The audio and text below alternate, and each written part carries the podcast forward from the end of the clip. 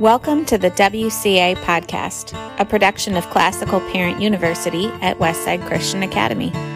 We desire to give you glimpses into practical ways that you can partner with WCA to make your child's education here as full and as rich as possible as you discover the gem that is classical Christian education.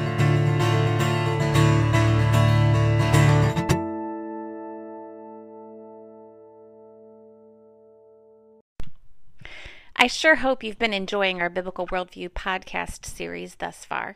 Today, you will hear from Kathy Foldesy, a longtime teacher here at WCA. She's going to talk with us about what it looks like to walk through the different stages here at WCA with the Biblical Worldview integration. Her nuggets of wisdom are powerful. Thanks so much for tuning in.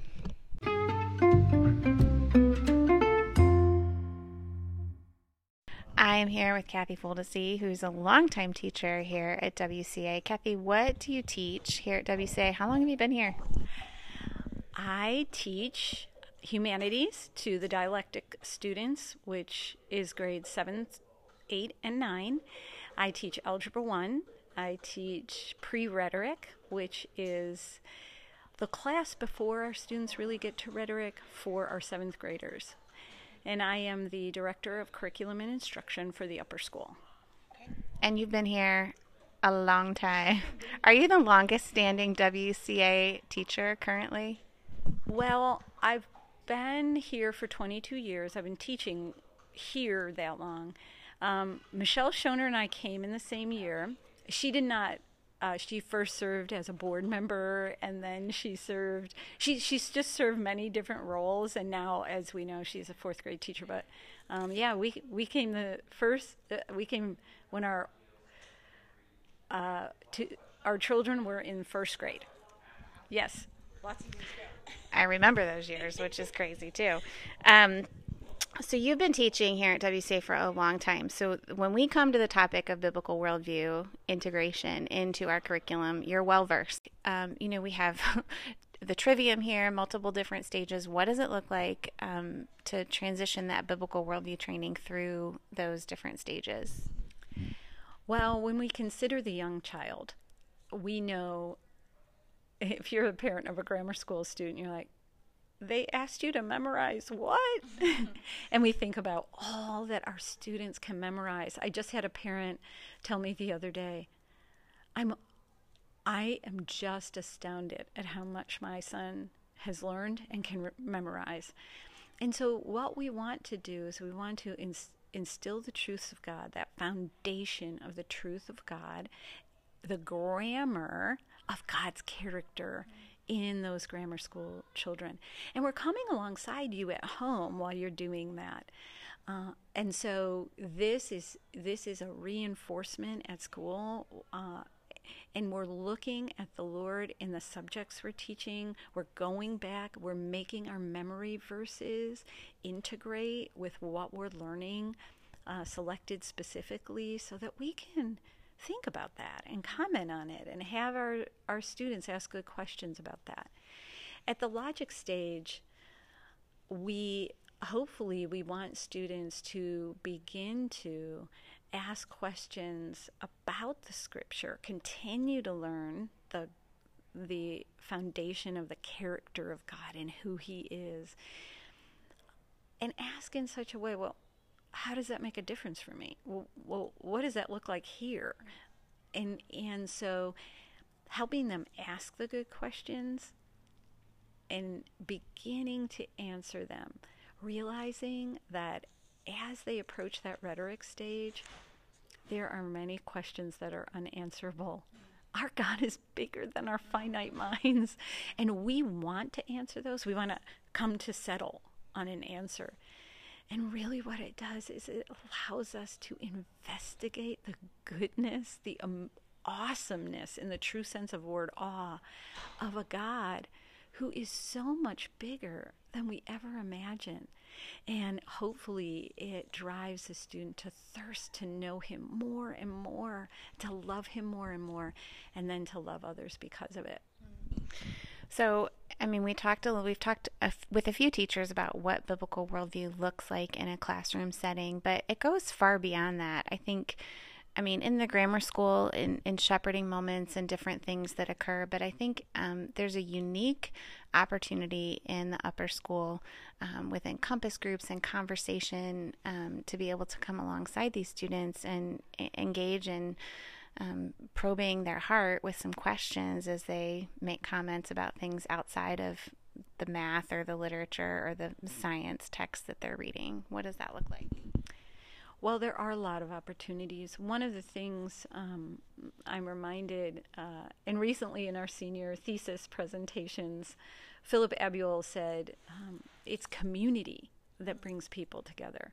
And God established community. And the places where we have community for these kids, um, in their compass groups, in their in their classrooms, certainly in that in that small group, um, just who they have their locker next to, or who they eat lunch with, or who they play with at option time, or um, and so all of these places, if they're early, uh, oftentimes there's a group of students who come a little earlier, sitting in the QRZ, engaging in discussion that I'm honestly didn't think I would engage in at that age.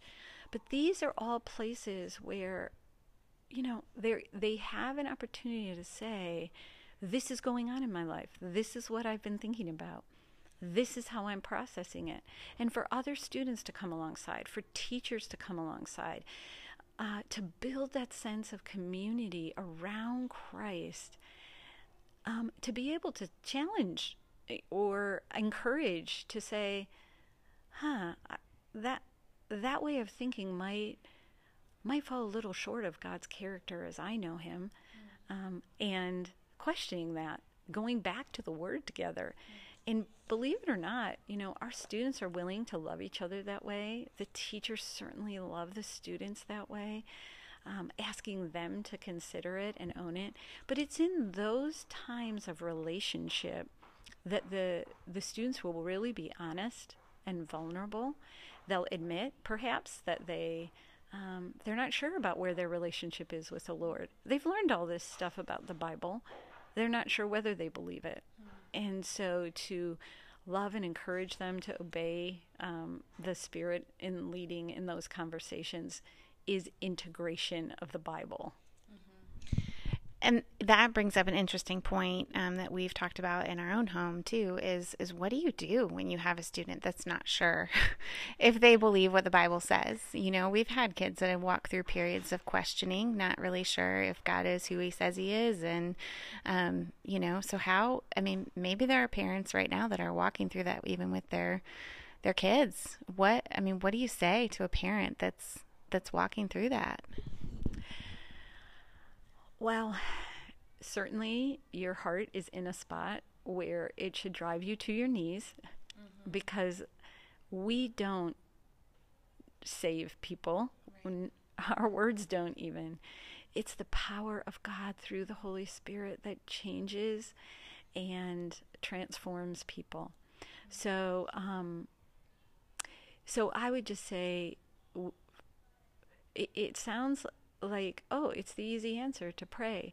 But pray scripture. Mm-hmm. Pray for that understanding over your child um, that he would know that God gave his one and only son, that they would think about that.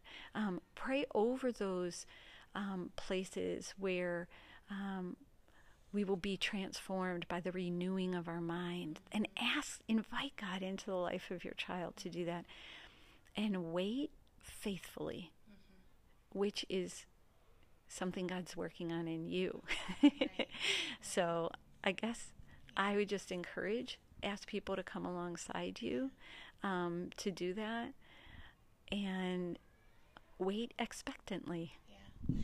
And I think um, something that somebody shared with us is to not be afraid of those questions, right? As a parent, and and I think it's a great opportunity to dig in with your child if they're interested in figuring it out and and and digging and learning. Like it's a great thing for a parent and a child to do together and to ask those questions. Um, anything else that you want to share with our families about what this looks like?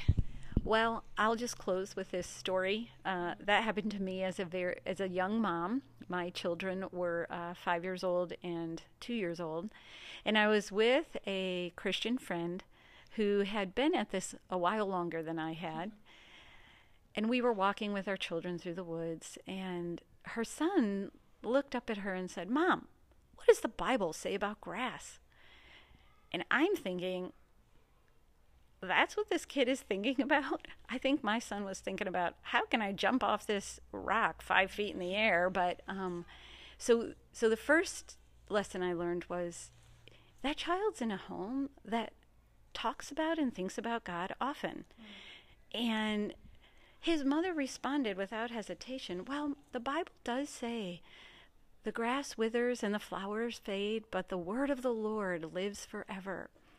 And he said, huh, so those are going to die, but God's word won't. And he just kept walking. That's all he needed. And it just taught me this mother knew the word of God. She had it on her lips, on her tongue, ready to answer questions for her child. I was not there. I must admit that to you. But that story was a glimpse of biblical worldview for me.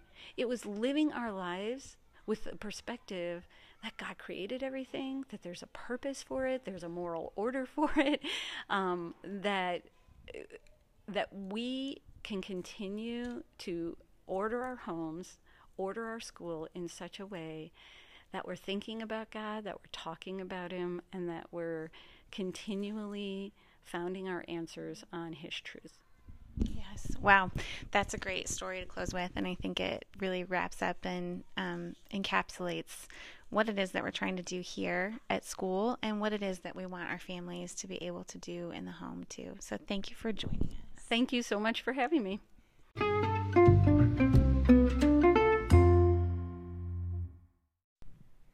Maybe you found yourself challenged, like me, to better know God's Word, to have the language of His truths ready on your lips to speak to your children. God's Word never returns void, and it's a powerful tool to teach our children in the car, at the dinner table, during playtime, all the time, really. We're going to touch more on this on Friday as we talk about how we as parents can teach our children with a biblical worldview. Join us tomorrow for some alumni conversations about how biblical worldview training has equipped them.